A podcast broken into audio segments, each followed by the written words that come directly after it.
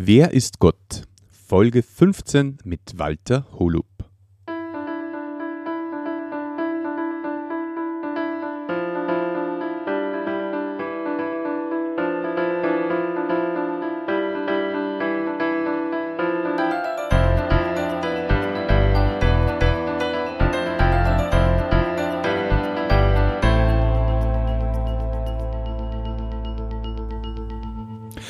Christi und herzlich willkommen. In diesem Kanal geht es um Gottes Wün. Wir reden über biblische Themen und über die Geschichten, die Gott mit Menschen schreibt. Der Walter Holub war wieder so nett und hat sich wieder eine neue Serie vorbereitet aus dem Johannesevangelium und er liest dabei gemeinsam mit uns eben darin in der Bibel und ja, erklärt seine Gedanken dazu und ich wünsche dir wie immer ein offenes Herz. Dich, schön, dass du wieder mit dabei bist bei einer neuen Folge aus der Serie Wer ist Gott? Wir sind mittlerweile im Kapitel 7 angelangt vom Johannesevangelium. Wir lesen in dieser Serie äh, aus dem Johannesevangelium und wir haben bisher auch schon einiges eben gehört von Jesus und vor allem, dass Jesus im Grunde der Sohn Gottes ist und Gott dem Vater gleich ist. Also mit der Frage, wer ist Gott,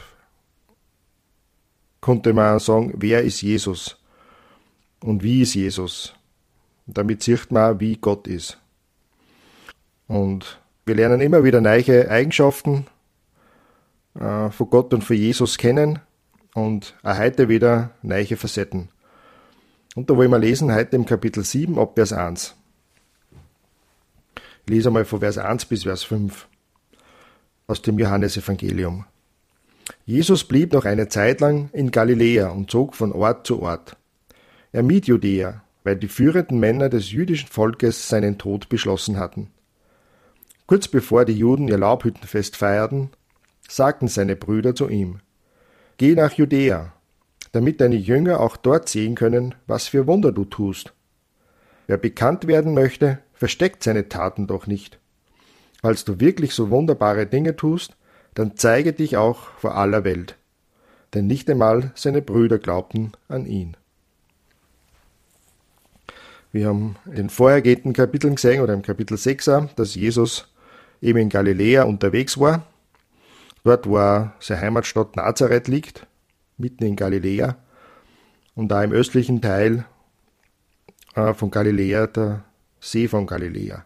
Volk Israel nach dem Auszug aus Ägypten, wie Gott das sein Volk aus Ägypten befreit hat, äh, durch die Wüste geführt hat und versorgt hat. Und es war auch ähm, äh, Erntedankfest, eben Ende September, Anfang Oktober. Und es war im Grunde ein, das, ein sehr fröhliches Fest. Und seine Brüder äh, provozieren da Jesus praktisch, kann man sagen, indem sie sagen zu ihm, oder wie soll man sagen, seine Brüder wollen oder drängen ihm dazu, dass er nach Judäa geht, dass er die Menschen dort in Jerusalem eben seine Wunder sehen können, die er tut. Und sie sagen, wer bekannt werden möchte, versteckt seine Daten da nicht. Und falls du wirklich so wunderbare Dinge tust, dann zeig die du vor aller Welt. Also irgendwie waren die Brüder auch skeptisch äh, gegenüber Jesus, haben nicht wirklich geglaubt, denn die Zeichen oder Wunder, die Jesus getan hat, sollten ihm ja eigentlich als Sohn Gottes ausweisen. Aber die Menschen haben dann doch immer wieder gezweifelt, obwohl sie das diese Wunder gesehen haben und erlebt haben. Aber es ist grundsätzlich die Frage, ob Jesus überhaupt so bekannt werden möchte. Die unterstellen ihm eigentlich das, dass er bekannt werden möchte. Und, aber wir lesen, haben immer wieder schon gelesen, dass Jesus sie vor die großen Menschenmengen irgendwie wieder entzogen hat und einsame Orte aufgesucht hat oder eigentlich nicht wohin hat, dass äh, Tumult entsteht oder irgendwie die Leute am Feiern. Also er wollte das eigentlich so in dieser Form nicht. Jesus ist es eigentlich nie darum gegangen, ja, groß und berühmt zu werden oder wollte er auch nicht, denke, wie man da dann sieht im weiteren Verlauf, dass er irgendwie mit den führenden Juden da sie provoziert oder herausfordert. Denke, das ist eigentlich ein schöner ähm, ja, Charakterzug, den wir da sehen von Jesus. Es geht ihm nicht, berühmt zu werden oder groß zu werden, dass alle ihn bewundern und die Taten, die er tut, bewundern und staunen und ihm anhümmeln deswegen. Und das geht es Jesus überhaupt gar nicht. Sondern er möchte einfach den Menschen nur klar machen, dass sie vor Gott so, wie sie sind, ja nicht gerecht sind und dass sie im Glauben, dass er eben der Messias ist, der, der gekommen ist, um die Menschen zu retten, der sie von ihren Sünden befreien kann. Jetzt haben wir in den ersten sechs Kapiteln schon einiges darüber gelesen eben.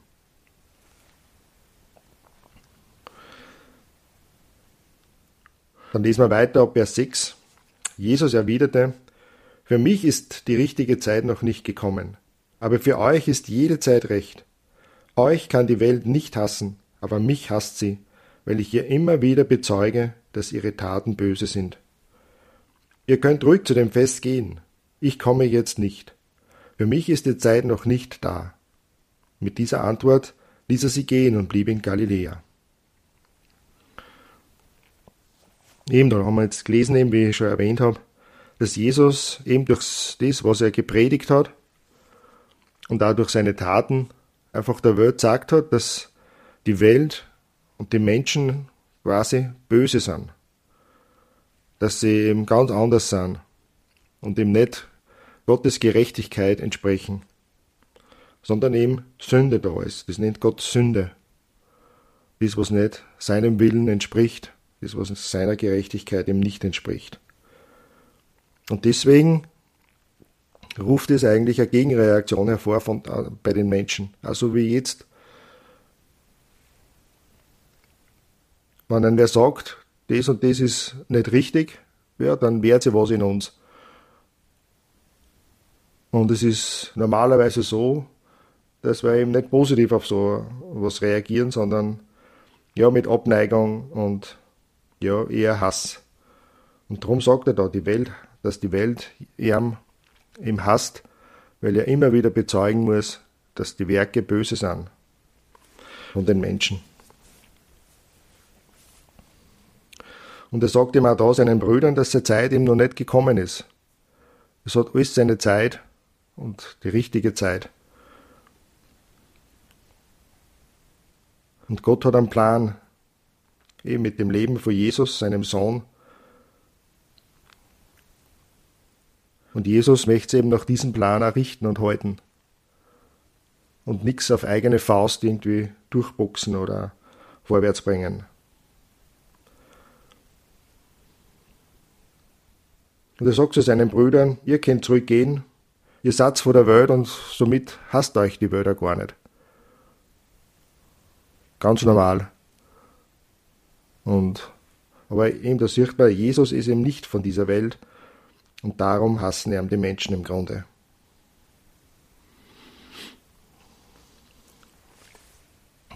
Weiter ab Vers 10. Nachdem seine Brüder zum Fest gezogen waren, machte sich Jesus auch auf den Weg nach Jerusalem. Er zeigte sich dabei aber nicht in der Öffentlichkeit. Während des Festes suchten ihn die Juden. Wo ist er nur? fragten sie. Überall tuschelten die Leute über ihn. Er ist ein guter Mensch, meinten die einen. Nein, widersprachen die anderen, er verführt das Volk. Doch keiner sagte seine Meinung öffentlich, denn sie hatten Angst vor den Führern der Juden. Also, vielleicht weiß nicht, ein Tag oder zwei Tage später ist Jesus dann auch raufgegangen nach Jerusalem, eben von Galiläa, durch Samarien hindurch in den Süden nach Judäa, wo eben Jerusalem liegt. Aber eben nicht öffentlich, sondern im Verborgenen, also mit anderen Menschen zusammen. Und Jesus, Da sieht man auch wieder, Jesus war nicht so, äh, er ist nicht ausgestochen aus den anderen Menschen, sondern war ganz ein normaler Mensch.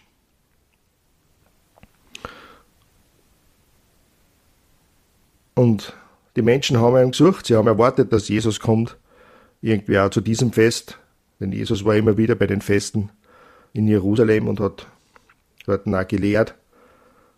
Und Menschen, die Menschen suchen ihn und fragen, wo ist er nur? Und die Menschen haben sich über ihn unterhalten. Denn viele Menschen haben ihm die Wunder eben eh schon erlebt und gesehen oder er Predigen gehört. Und haben festgestellt, dass er ihm einfach ganz anders predigt als zum Beispiel die führenden Juden. Aber da sehen wir auch, dass ganz unterschiedliche Meinungen über Jesus da sind. Die einen haben gesagt, er ist ein guter Mensch, das, was er macht, ist wirklich gut. Und das, was er sagt, ist die Wahrheit. Und andere haben dem widersprochen und haben gesagt, nein, so ist es nicht, er verführt das Volk. Ich weiß nicht, wie sie auf diese Idee gekommen sind, dass, er das, dass Jesus das Volk verführen möchte. Aber so ist es auch heute. Bei Jesus kann man sagen, scheiden sich die Geister. Die einen nehmen bereitwillig seine Worte auf und lassen seine Worte auf sich wirken und reagieren mit Glauben. Und die anderen lehnen Jesus einfach völlig ab und hassen ihn im Grunde. Eben, wie wir schon gehört haben, denn Jesus, wenn man sich Jesus anschaut, dann sieht man, dass man selber einfach nicht Gottes Maßstab entspricht und gerecht wird. Bei Jesus scheiden sich die Geister, ja. Weiter mit Vers 14. In der Mitte der Festwoche ging Jesus zum Tempel hinauf und begann dort das Volk zu unterrichten. Da wunderten sich die Juden, wie kommt es, dass er die Schriften so gut kennt? Er hat doch keinen Lehrer gehabt. Jesus ging gleich darauf ein und sagte, Meine Lehre stammt nicht von mir, ich habe sie von dem, der mich gesandt hat. Wer bereit ist, das zu tun, was Gott will, wird erkennen, ob meine Lehre von Gott ist oder ob ich sie mir selbst ausgedacht habe. Dieser Vers 17, das, den ich zum Schluss gelesen habe, das ist immer ein ganz ein wesentlicher Punkt eigentlich. Weil man kann viel äh, darüber diskutieren, ob das wahr ist, was Jesus sagt oder eben nicht. Man kann darüber philosophieren und sich viel Gedanken machen und streiten darüber. Aber Jesus sagt da ganz klar, wer bereit ist, wer die Bereitschaft hat, das zu tun, was er sagt, der wird erkennen, ob ihm das, was Jesus sagt, von Gott ist oder eben nicht. Man wird erkennen, ob das die Wahrheit ist. Wenn man bereit ist, es zu tun, sich darauf einzulassen, dann wird man erkennen, ob das, was Jesus gesagt hat, was wir da in der Bibel lesen, wirklich die Wahrheit ist oder eben nicht.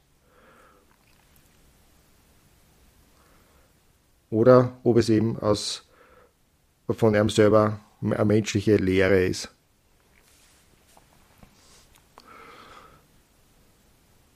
So, Jesus fordert im Grunde den Menschen auf, probiert es aus.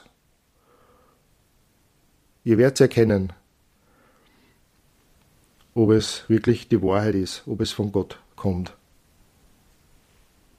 Und da haben wir eben auch wieder, eben wie er vorher sagt, weil sich die Menschen darüber wundern, wie kann er nur so, ja, so, äh, so predigen, einfach von wo hat er die Lehre, denn er war eben nicht studiert, so wie die Rabbiner, die führenden Juden. Und er sagt da ganz klar, er hat praktisch, dass er die Lehre nicht von ihm selber hat, sondern von dem, die, der ihn gesandt hat, also von Gott, dem Vater. Das lesen wir immer wieder, dass sie sich praktisch auf Gott, seinen Vater, beruft, dass er alles von ihm hat und nichts von sich selber austut, sondern einfach nur das weitergibt, was er von Gott, dem Vater, seinem Vater ihm gekriegt hat. Vers 18. Wer seine eigenen Ansichten vorträgt, dem geht es um die eigene Ehre. Glaubwürdig ist jemand, dem es um die Ehre des anderen geht um die Ehre von dem, der ihn gesandt hat. Der hat keine falsche Absichten. Mose hat euch doch das Gesetz gegeben, aber keiner von euch lebt danach. Und mich wollt ihr sogar töten. Ihm ist es wirklich glaubwürdig, was Jesus lehrt. Und er sagt, es geht ihm nicht um seine Ehre, sondern es geht ihm um die Ehre seines Vaters, eben der, der ihm gesandt hat. Jesus ist es, wie ich es schon anfangs erwähnt habe, nicht darum gegangen, groß zu werden, berühmt zu werden oder dass die Menschen eher Ehre bringen oder anhümmeln. Jesus geht es einfach darum, dass die Menschen ja, Gott die Ehre geben und Gottes Willen bereitwillig tun und erkennen, dass sie ja Hilfe brauchen, erkennen, dass sie selber böse sind, Sünder sind und erkennen, dass Jesus der Sohn Gottes ist, der Messias, der von Gott gesandt worden ist. Dass die Menschen eben auf seine Worte hören. Und eben, wer wirklich Gottes Willen möchte, der wird erkennen, ob die Lehre, die vor Jesus kommt, die wir in der Bibel stehen haben, wirklich die Wahrheit ist und von Gott kommt. Aber man muss sich bereitwillig darauf einlassen. Man muss wirklich sie auföffnen und mit einem offenen Herzen eben zu Gott kommen, zu Jesus kommen. Da wollen wir heute vielleicht Schluss machen und beim nächsten Mal einfach weiterschauen, wie es auf dem Fest, im Laubhüttenfest eben weitergeht.